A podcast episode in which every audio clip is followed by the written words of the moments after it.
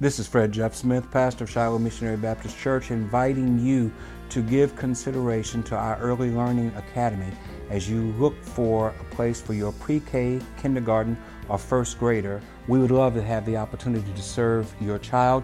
We have outstanding facilities and a wonderful staff of certified teachers itching to serve you. Come by and share with us as soon as you can. Is God real? The stories in the Bible true? I need answers. Welcome to a closer look with the Shiloh Missionary Baptist Church. I'm Fred Jeff Smith, pastor of Shiloh, and I'm very happy that you chose to spend the next hour with us as we delve into the study of God's Word. We can't do what we don't know. Here at Shiloh, we want to spend time studying the Word so that we can rightly apply the Word to our daily living and make a difference in our community and in our world for Jesus Christ. Won't you join us now for a closer look into God's Word? Uh, but there's a whole lot of pragmatic, common sense stuff in James that can be beneficial uh, to the church, both the, the first century church to whom the letter was written and to us today. Uh, as we come to the end of uh, James, it's important for us to note that he ends uh, along the same theme that he started. Uh, the, the, the, predominant thing that James kept talking about uh, throughout this letter is uh, be careful about what you say. Use your tongue wisely. Let, let, let, us do a little bit of review. We're going we're to get to James chapter 5. Look at James chapter 1, verse 19. Reading from the message version, it says, Post this at all the intersections, dear friends. Lead with your ears, follow up with your tongue, and let anger straggle along in the rear. Lead with your ears, follow up with your tongue. Let anger straggle along in the rear. Flip over to chapter 2. Look at verses 14 through 17. Dear friends, do you think you'll get anywhere in this if you learn all the right words but never do anything? Does merely talking about faith indicate that a person really has it? For instance, you come upon an old friend dressed in rags and half starved and say, Good morning, friend, be clothed in Christ, be filled with the Spirit, and walk off without providing so much as a coat or a cup of soup. Where does that get you? Isn't it obvious that God talk without God acts is outrageous nonsense? Flip over to chapter 3 starting with verse 1. Don't be in any rush to become a teacher, my friends. Teaching is highly responsible work. Teachers are held to the strictest standards, and none of us is perfectly qualified. We get it wrong nearly every time we open our mouths. If you could find someone whose speech was perfectly true, you'd have a perfect person in perfect control of his life. Skip over to verse 7. This is scary. You can tame a tiger, but you can't tame a tongue. It's never been done. Skip over to chapter 4, starting with verse 1. Where do you think all these appalling wars and quarrels come from? Do you think they just happen? Think again. They come about because you want your own way and fight for it deep inside yourselves. You lust for what you don't have and are willing to kill to get it. You want what isn't yours, and you will risk violence to get your hands on it. You wouldn't think of just asking God for it, would you? And why not? Because you know you'd be asking for what you have no right to. You're spoiled children wanting your own way. Skip over to verse 11. Don't badmouth each other, friends. It's God's word, His message, His royal rule that takes a beating in that kind of talk. You're supposed to be honoring the message, not writing graffiti all over it. God is in charge of deciding human destiny. Who do you think you are to meddle in the destiny of others? You get the idea? Over and over and over and over again, James says, Watch what you say. Be careful about how you talk because your conversation is a reflection of where your heart really is. And so, if, if, if, if your heart is not right, it's going to come out sooner or later. Here's the thing you can cover it up for a while. All of us know folk who can cover it up for a while, and some of us are better covering it up than others. Amen. But after a while, it comes out. Given the right set of circumstances, it comes out. So that's what he has said in chapters 1, 2, 3, and 4. And I remind you, James didn't write this thing in chapters, he just wrote. Later editors came along and, and they broke it down into chapters. But a recurring theme throughout his letter is watch what you say, watch your tongue, be careful of your tongue.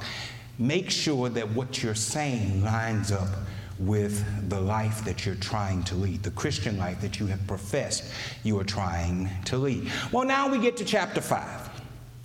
And in chapter 5, James contrasts the words of some in this life with their weeping and wailing in the day of judgment. We, we, we actually can break James chapter 5 down into three large sections. Verses 1 through 6 deals with the abuse of the wealthy over the poor and the marginalized. Is that not a pragmatic thing for what's going on right now? In, chap- in verses 7 through 12, he warns against grumbling and swearing. And, and finally, in verses 13 through 18, he talks about engaging in confession and prayer as better uses of the tongue than what you're currently doing. Then he ends with, with verses 19 and 20, which talk about how to help a brother uh, who is trying to find the way in Christ. So let's break this down into these sections. Let's look at verses 1 through 6. And a final word to you, arrogant rich. Take some lessons in lament. You'll need buckets for the tears when the crash comes upon you. Your money is corrupt, and your fine clothes stink. Your greedy luxuries are a cancer in your gut, destroying your life from within. You thought you were piling up wealth. What you've piled up is judgment. All the workers you've exploited and cheated cry out for judgment. The groans of the workers you used and abused are a roar in the ears of the master avenger. You've looted the earth and lived it up but all you'll have to show for it is a fatter than usual corpse. In fact, what you've done is condemn and murder perfectly good persons who stand there and take it. Now, let's be clear. This is not a general indictment of wealth. No. no. I, I want us to be clear on that. Because everybody in here wants to be wealthy. And that's why y'all go buy them Powerball tickets, right? Everybody in here wants, want, wants to be wealthy. This is not a general indictment of wealth. This is an indictment of how people acquire wealth and what they do with the wealth once they acquire it.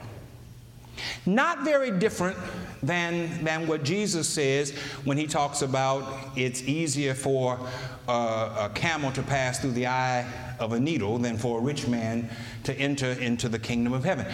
Jesus wasn't condemning wealth, he was condemning the fact that wealthy folk tend to rely more on their wealth than they do on God. It is always a mistake when we confuse the blessing with the blesser. We want God to bless us, and we thank God every time He does bless us. But don't ever get the blessing confused with the blesser. And that's what James says has happened here. You have confused one with the other. Now, he's talking about why the wicked rich are condemned. And he gives us three reasons. In, in these verses, he gives us three reasons.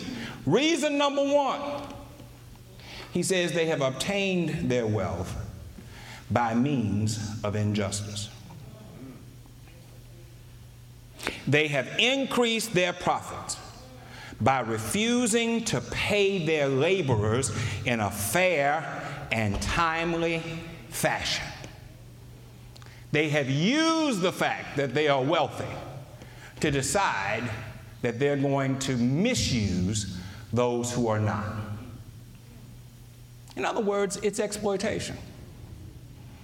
I'm using what, what I have in order to abuse others. And James wants us to understand that when we do this, it is contrary to the will of God. And they do it because they know they can get away with it. Much like a president who, before he was president,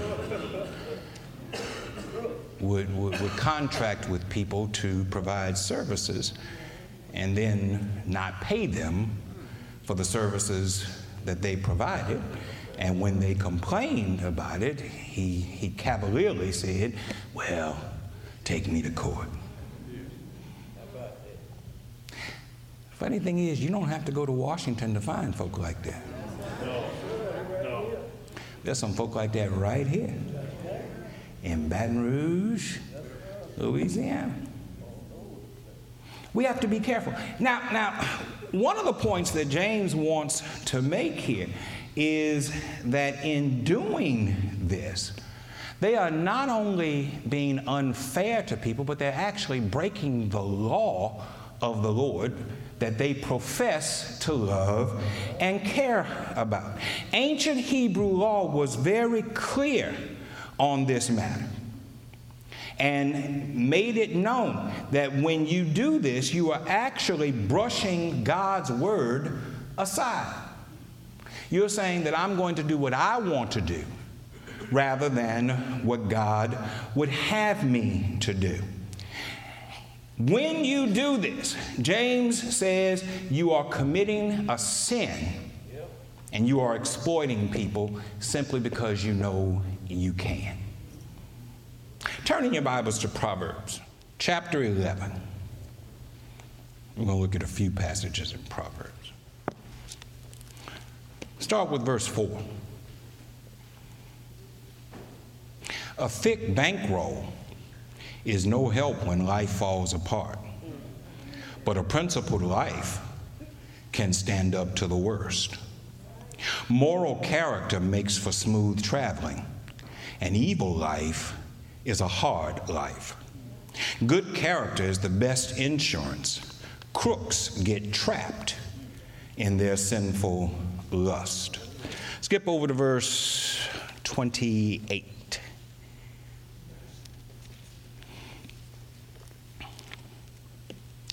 A life devoted to things is a dead life a stump. A God shaped life is a flourishing tree. Jump over to chapter 18, still in Proverbs. Look at verse 11 of chapter 18. The rich think their wealth protects them, they imagine themselves safe behind it. Pride first, then the crash. But humility is precursor to honor. Jump over to chapter 22. Look at verse 16. Exploit the poor or glad hand the rich, whichever, you'll end up the poorer for it. I could go on, but I think I've made James's point. It ain't my point, it's James's point. The indictment is not against wealth, the indictment is against what we do with the wealth that we have. Point number two the wicked rich have used their wealth only to indulge their own desires. If you flip back to James chapter 4,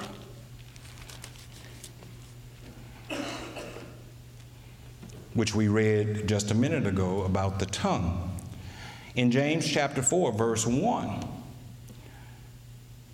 and those following, James warns against the obsession of satisfying your own desires. Where do you think all these appalling wars and quarrels come from? Do you think they just happen? Think again. They come because you want your own way and fight for it deep inside yourselves.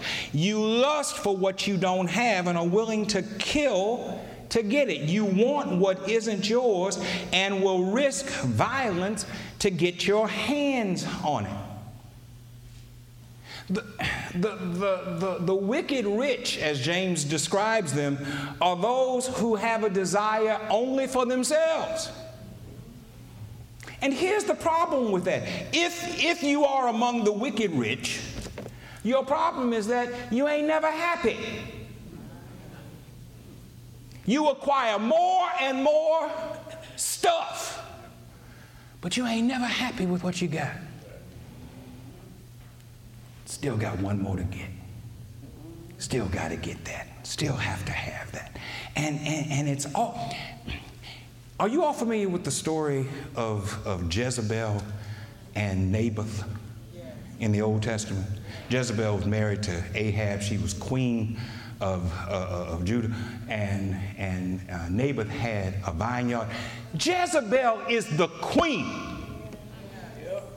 She has riches beyond compare. Naboth has one little vineyard. And Jezebel ain't happy with all that she's got. She conspires to have Naboth killed so that she could take his vineyard. Well, did I have to go to Jezebel? Let's talk about David for a second. David was king.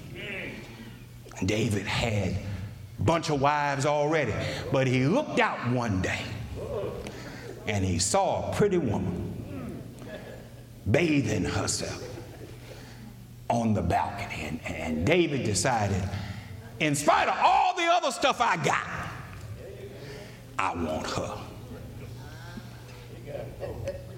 Brought her, had her, sent her home, only to find out she got pregnant. And then he had to figure out how to cover up what he did. Brought her. Her husband worked for him. In his private army. You know, David had two armies. He had, he had the official military army of Israel, but David also had his own private army. And Uriah worked in, the, in his private army. And he sends for Uriah to come home. And, and, and his plot is if I can just get him to go home and lay with, with, with, with Bathsheba, then once the baby comes, nobody will know whose baby it is. Yeah. But Uriah was so honorable. Uh, Uriah said, I can't go home and enjoy my wife while my comrades in arms are still on the battlefield. I refuse to do it. And, and, and he slept at the city gate at night, wouldn't go home. David said, All right, I gave you your shot. You wouldn't take it. Sent him back with sealed orders. Sealed orders condemning his own fate. I can imagine when, when, when, the, when the general opened up the orders and looked at them, he looked at the orders and then looked at Uriah and then looked at the orders again and then looked at Uriah. And he's probably saying, He didn't open this, did he? he didn't see what was in here. Uriah is killed, and he, he brings the widow into the palace to console her and comfort her. Taking the little that somebody else has because you're never satisfied with what you got. James says the problem with the wicked rich is that you're never satisfied. You're always trying to indulge the next thing that you want. And it's a sign that you are being guided by a demonic spirit and not the Holy Spirit. And then the third thing he says is that the wicked rich use their power to condemn and to kill the righteous who do not resist them.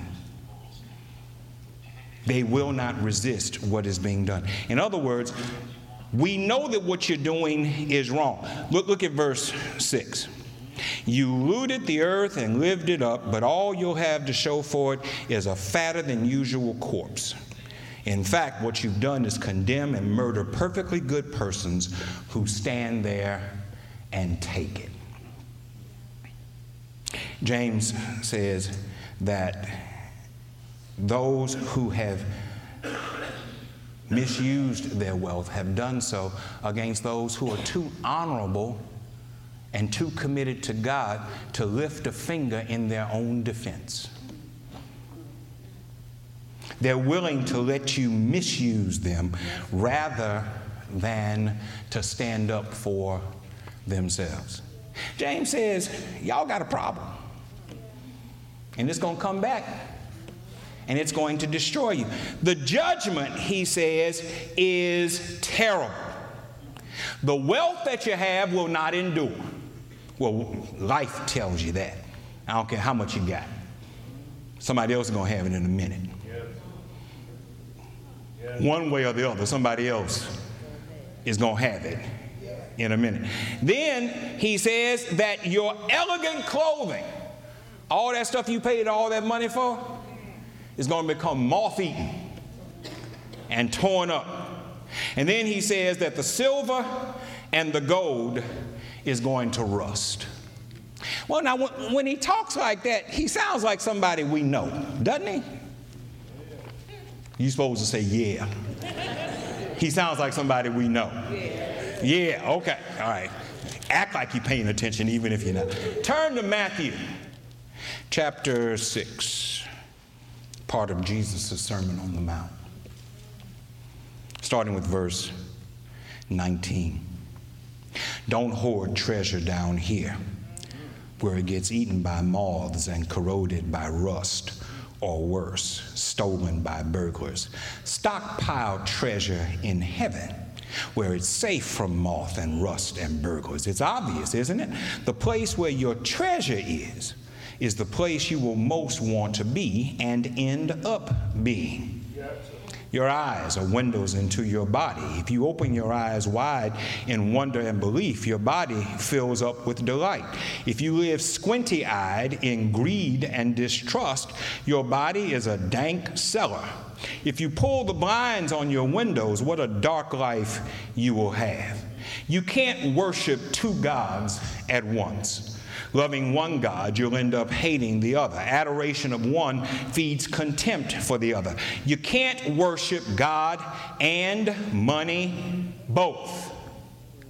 If you decide for God, living a life of God worship, it follows that you don't fuss about what's on the table at meal times or whether the clothes in your closet are in fashion. There is far more to your life than the food you put in your stomach, more to your outer appearance than the clothes you hang on your body. Look at the birds, free and unfettered, not tied down to a job description, careless in the care of God. And you count far more to Him than birds. Has anyone, by fussing in front of the mirror, ever gotten taller by so much as an inch? All this time and money wasted on fashion. Do you think it makes that much difference? Instead of looking at the fashions, walk out into the fields and look at the wildflowers. They never primp or shop. But have you ever seen color and design quite like it? The 10 best dressed men and women in the country look shabby alongside them. If God gives such attention to the appearance of wildflowers, most of which are never even seen. Don't you think He'll attend to you, take pride in you, do His best for you? What I'm trying to do here is get you to relax, to not be so preoccupied with getting so you can respond to God's giving. People who don't know God and the way He works fuss over these things. But you know both God and how He works. Steep your life in God reality, God initiative, God provisions. Don't worry about missing out. You'll find all your everyday human concerns will be met. James sounds a whole lot like Jesus. Our concern should not be about material things. Our concern should be about spiritual things. And where we are not concerned about spiritual things, it's an indication that another power, another spirit is in control of us and not the Holy Spirit. Once again, let's be clear. Nothing wrong with having wealth. If the Lord has blessed you to, y'all work hard. Some of y'all, well, most of y'all in here retired now. Uh, but, but, but, but when you worked, you worked hard.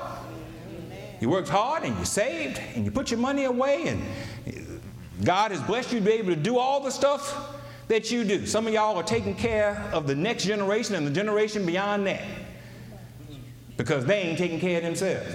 Amen. Amen. You ain't going to say it, I'll say it for you. Nothing wrong with that. Just don't get caught up in the stuff. That's all James is saying. Don't get caught up in the stuff. And for God's sake, don't abuse other folk so that you can get more stuff and take away the little stuff that the other folk have. Terrible thing when you do that. And he says you, you, you should not allow yourselves to get caught up in that. I want to remind you of this too. He ain't talking to unsaved folk. No, no. This ain't a revival sermon. This, this this ain't a doors of the church are open. He's talking to church folk.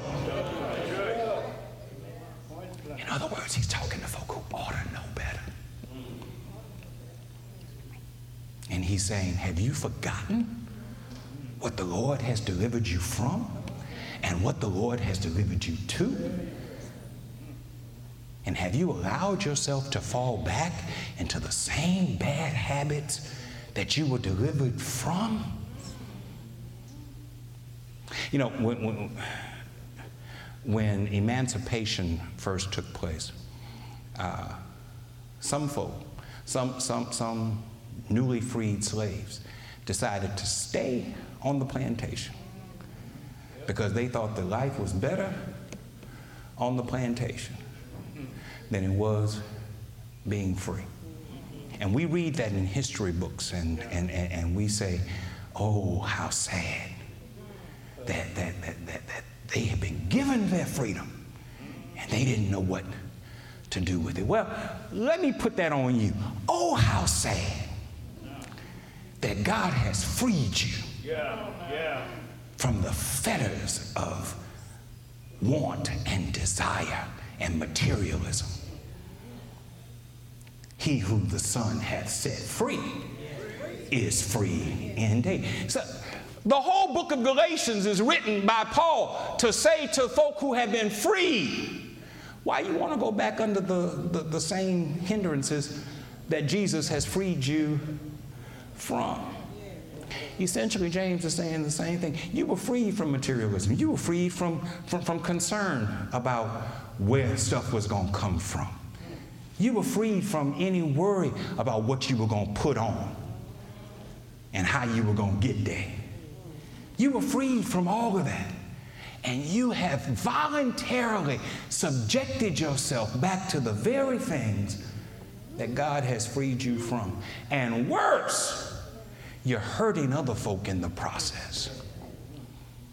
It's bad to hurt yourself, it's positively tragic to hurt other folk in the process of trying to gain for yourself. James said, y'all just cut that stuff out. Stop it.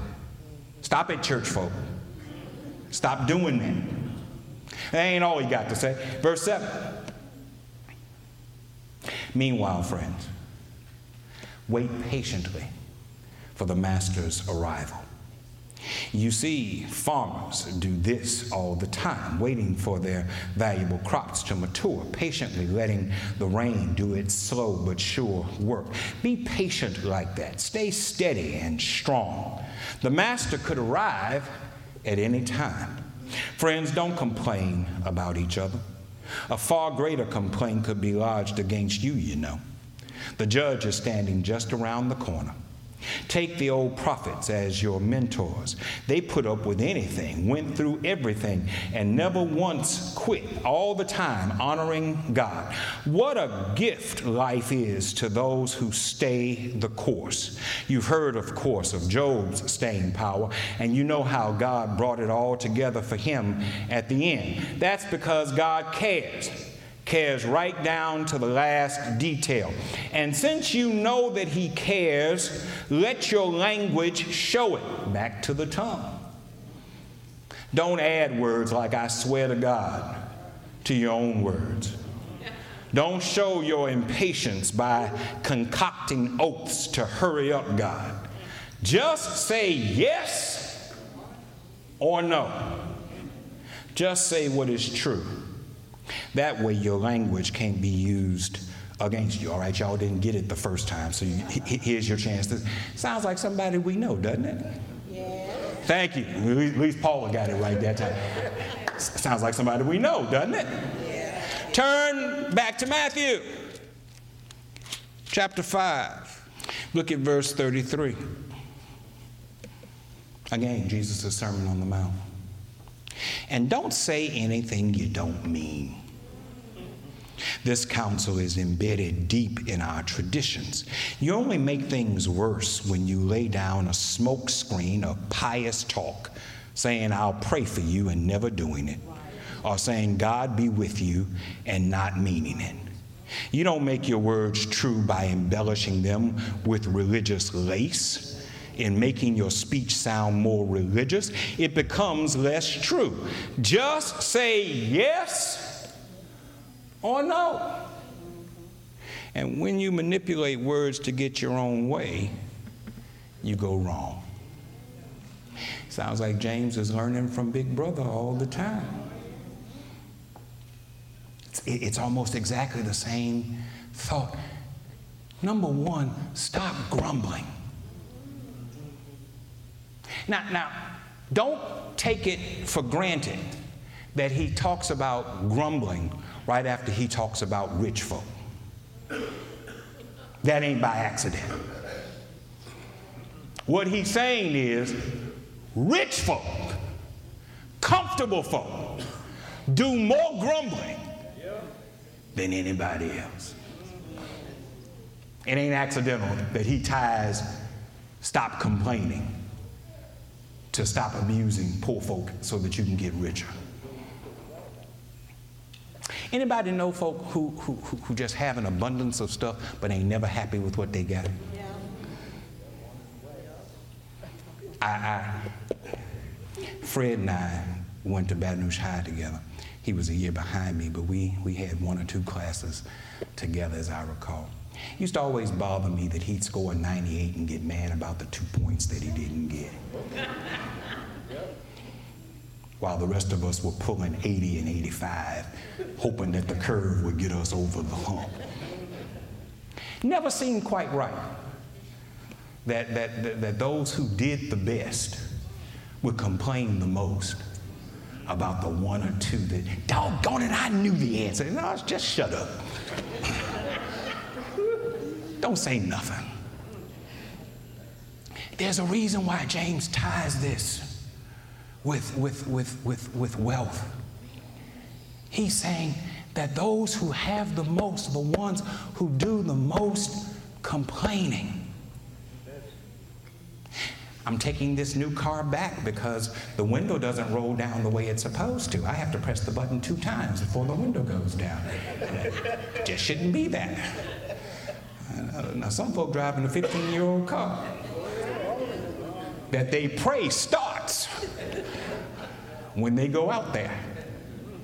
And you complaining because the window doesn't go down as fast as you want it to. Y'all know folk like that? Yes. Stop complaining all the time. Stop pointing, he, he goes on, stop pointing fingers of accusation at other folk like you're their judge. Like, like, like you are in a position to tell other folk how they ought to live. Now, I know that, that, that, that some of us think that because we have achieved certain things in life or because we have reached a certain age in life, that life gives us a, a, a, a pass, permission to say things to other folk. Here's the thing if they don't ask you nothing, don't tell them nothing. I told y'all a couple weeks ago, some folk just want to be heard. If, if somebody is venting to you, but they don't ask you no questions, don't give them no answers. Just let them vent. If they don't say stuff like, What would you do? then don't tell them, Child, this is what I would do. They didn't ask you that. They don't want to know. You don't, you, you don't get to tell somebody else how to live their life. And by the way, what worked in your house doesn't necessarily work in somebody else's house. If I really wanted to get rich, I'd write a book on how to have a happy marriage. Y'all buy them books. 1995, 2995. I, I, I, would write a book on how to have a happy marriage. It wouldn't take me but about 10 seconds to write it. Because on page one, it would say, do what works for you all. And all the other 250 pages would be blank.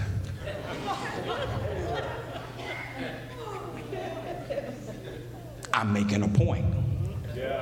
Can't nobody tell you how to have a happy marriage. What works in one marriage doesn't work in another. And, and, and, and, and it, it's always amusing to me that, that, that, that folk want to tell other folk how to have a happy marriage. Give it time. I've lived long enough to see this now. Give it time. Some of the ones who telling you now how to have a happy marriage. Five years, seven years, ten years, three months. They're gonna be in divorce court and you're going to read, and your eyes are going to get big, and you're going to say, oh, they was just trying to tell me.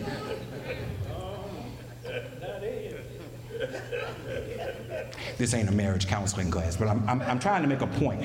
Quit trying to tell other folk how to live their lives. Find the path that works for you. If somebody asks you a question, give them an answer. But respect them enough that if they don't ask, Don't offer up what they didn't ask for.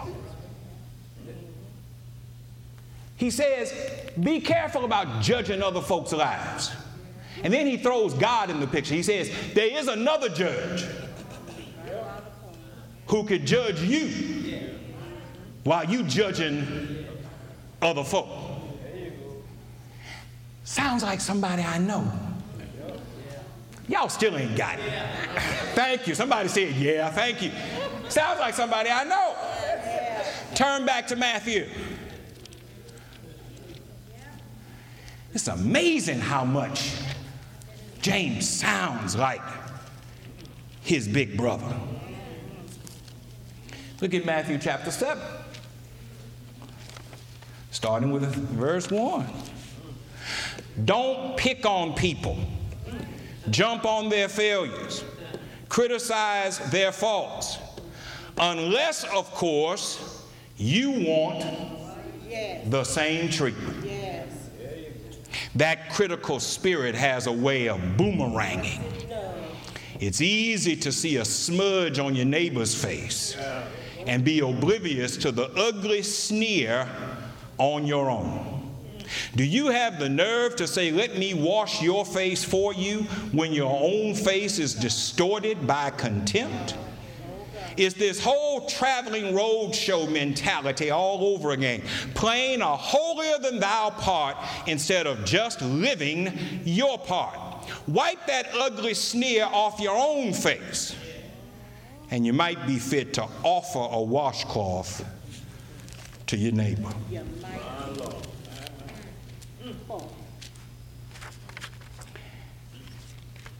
At least James was listening. I wonder if some of us are really listening. We're so quick to be judgmental of other folk.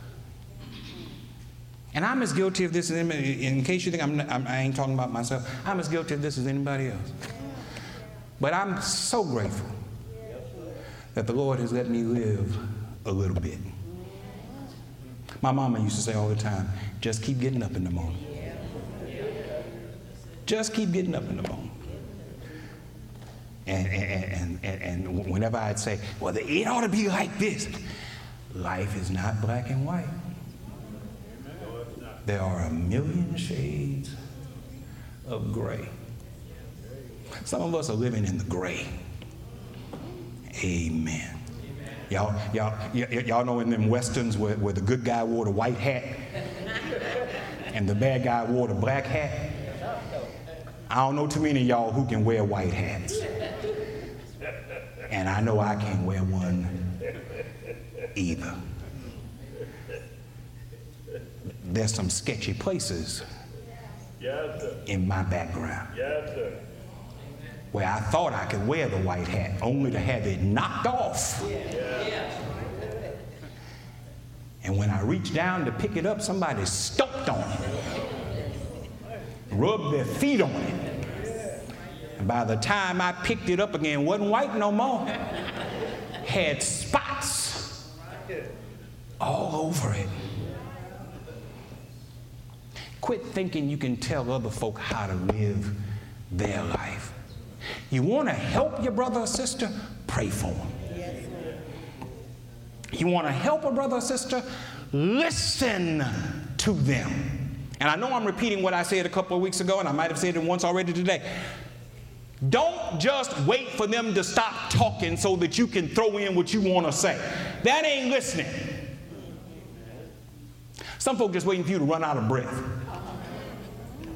And if you take too long a pause, they're ready to jump in. And you ain't finished talking yet. Be a good listener. People, people need to be heard. And people need to be heard by folk who ain't to go out and tell everybody else what they just heard. Okay, baby, I'll talk to you soon, and I'm praying for you. And as soon as you click that one off, you pick up the phone. Speed dial number seven. Child, I just got off the phone with so and so. Let me tell you what's going on. People need to be heard by somebody who will just hear them and keep it to themselves. And if it comes back to you from another source, act like you didn't hear it before. Really? That's right. That's right. I didn't know.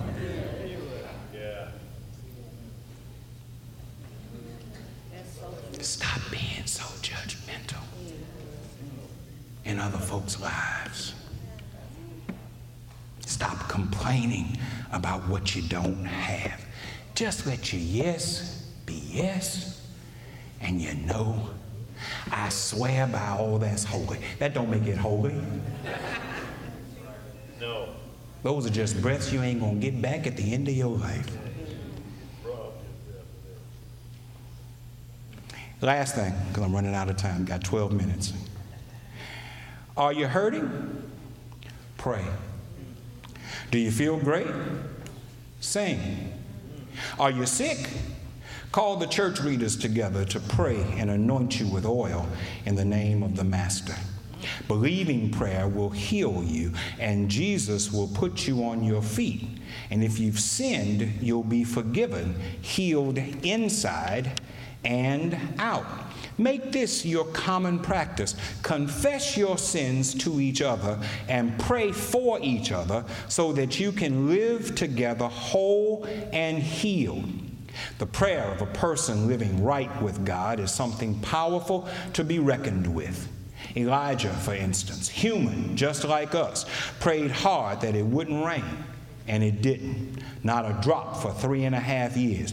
Then he prayed that it would rain, and it did. The showers came, and everything started growing again.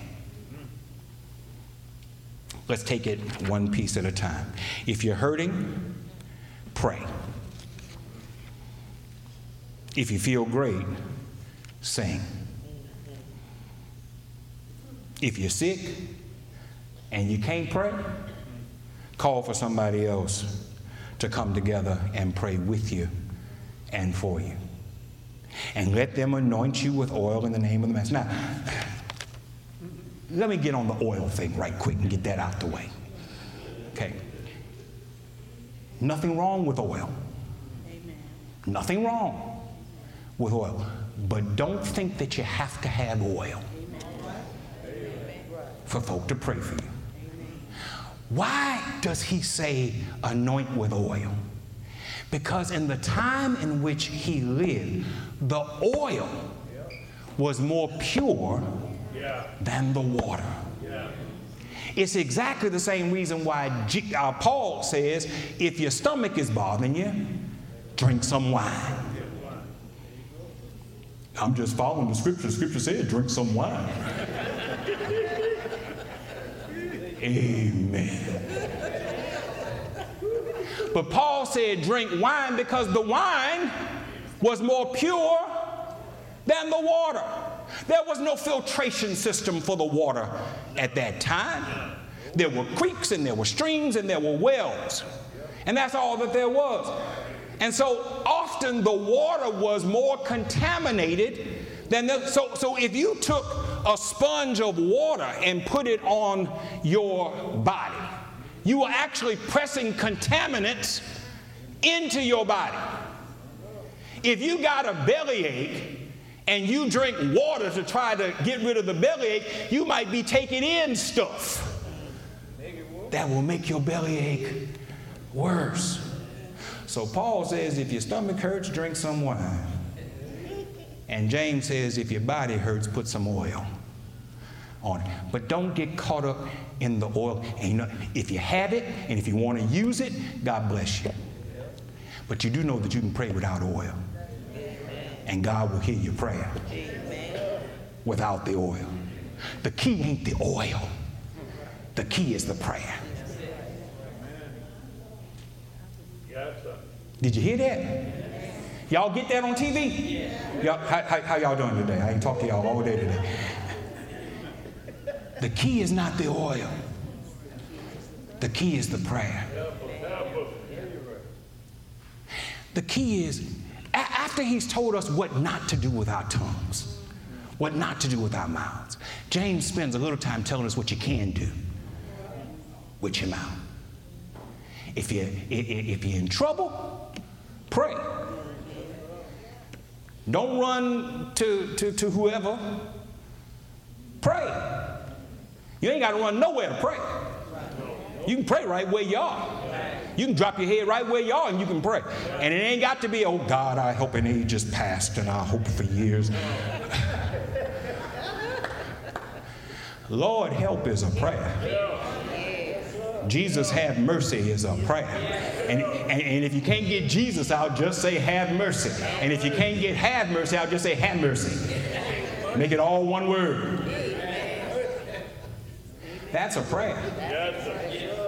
He, he, says, if you're in trouble, pray. He says, if you're happy, sing. sing. It's, it's not a bad thing to be happy. It, it's not a bad thing to, to feel good, and nobody should make you feel bad because you feel good. Miserable folk want you to feel miserable with them. He says, sing because he wants you to remember where your good feeling came from. Because it didn't come from you, it came from the benevolence of God who allowed it to happen. If you're sick, call for others to come pray with you and for you that you might be healed. Recognizing that healing is not just an outside in thing, but it's also an inside out thing. Not every physical ailment has a spiritual source, but many of our physical ailments start with spiritual problems. We, we, we, we, we, we, do things we know we ain't got no business doing. We say things we know we ain't got no business saying. We think things we know we ain't got no business thinking. And the body is an interesting thing. The, the various aspects of our person are not separated from one another, they're all mutually exclusive. You don't think so? Stub your toe. Stub your baby toe. And then go run a marathon. Let me see how far you get. Ain't gonna happen. You gonna have you stub your baby toe. You gonna have to sit down for a second. Bite your tongue. You ever been chewing on a piece of meat and your tongue got in the way?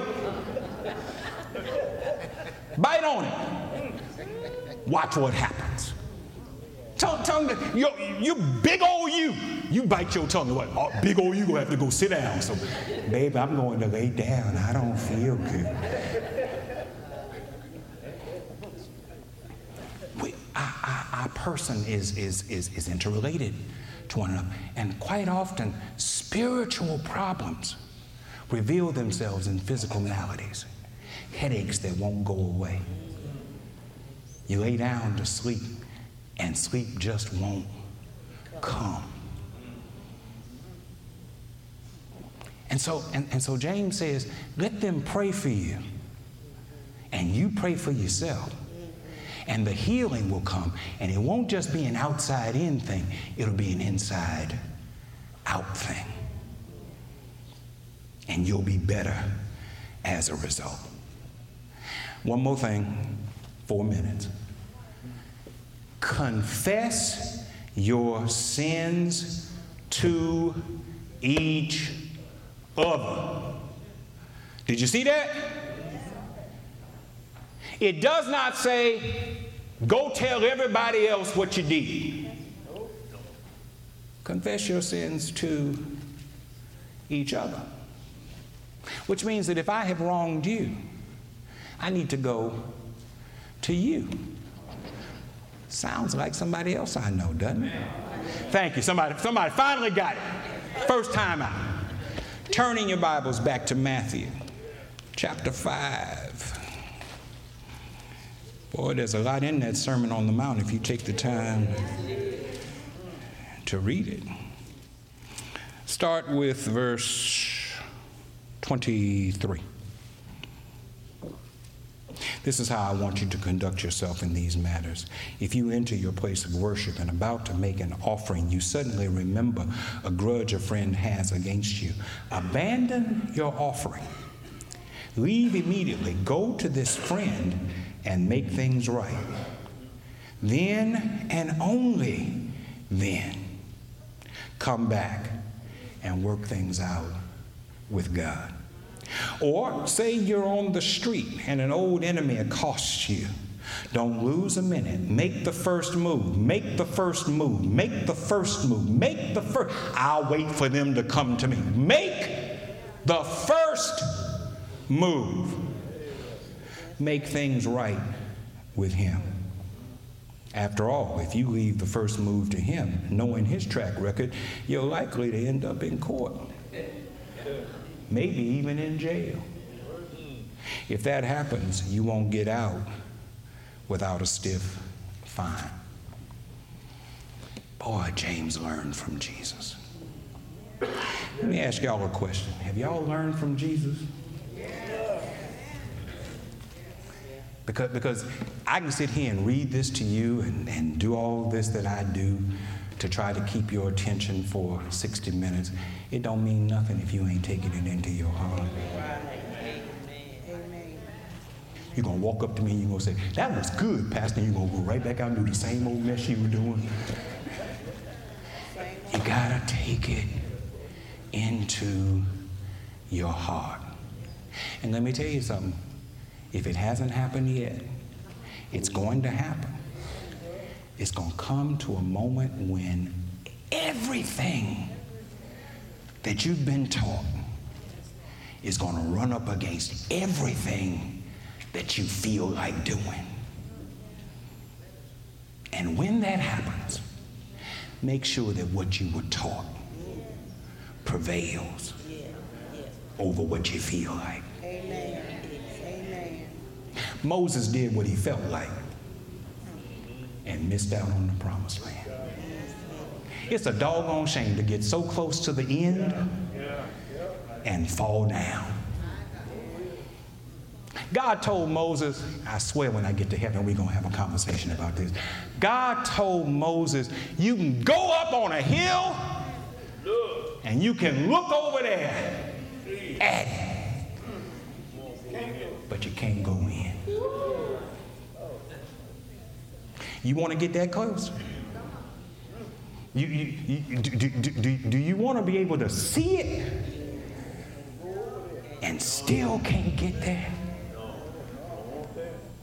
Don't let what you feel like doing overrule what you've been taught to do. Love your enemy ain't what you feel like, but it's what you've been taught. Bless those who curse ain't what you feel like, but it's what you've been taught. Pray for them that use you and persecute you is not what you feel like, but it's what you have been taught. Turning the other cheek is what you have been taught. Going the second mile is what you have been taught. Don't let what you feel like doing. That was for me. Let's stand together, please.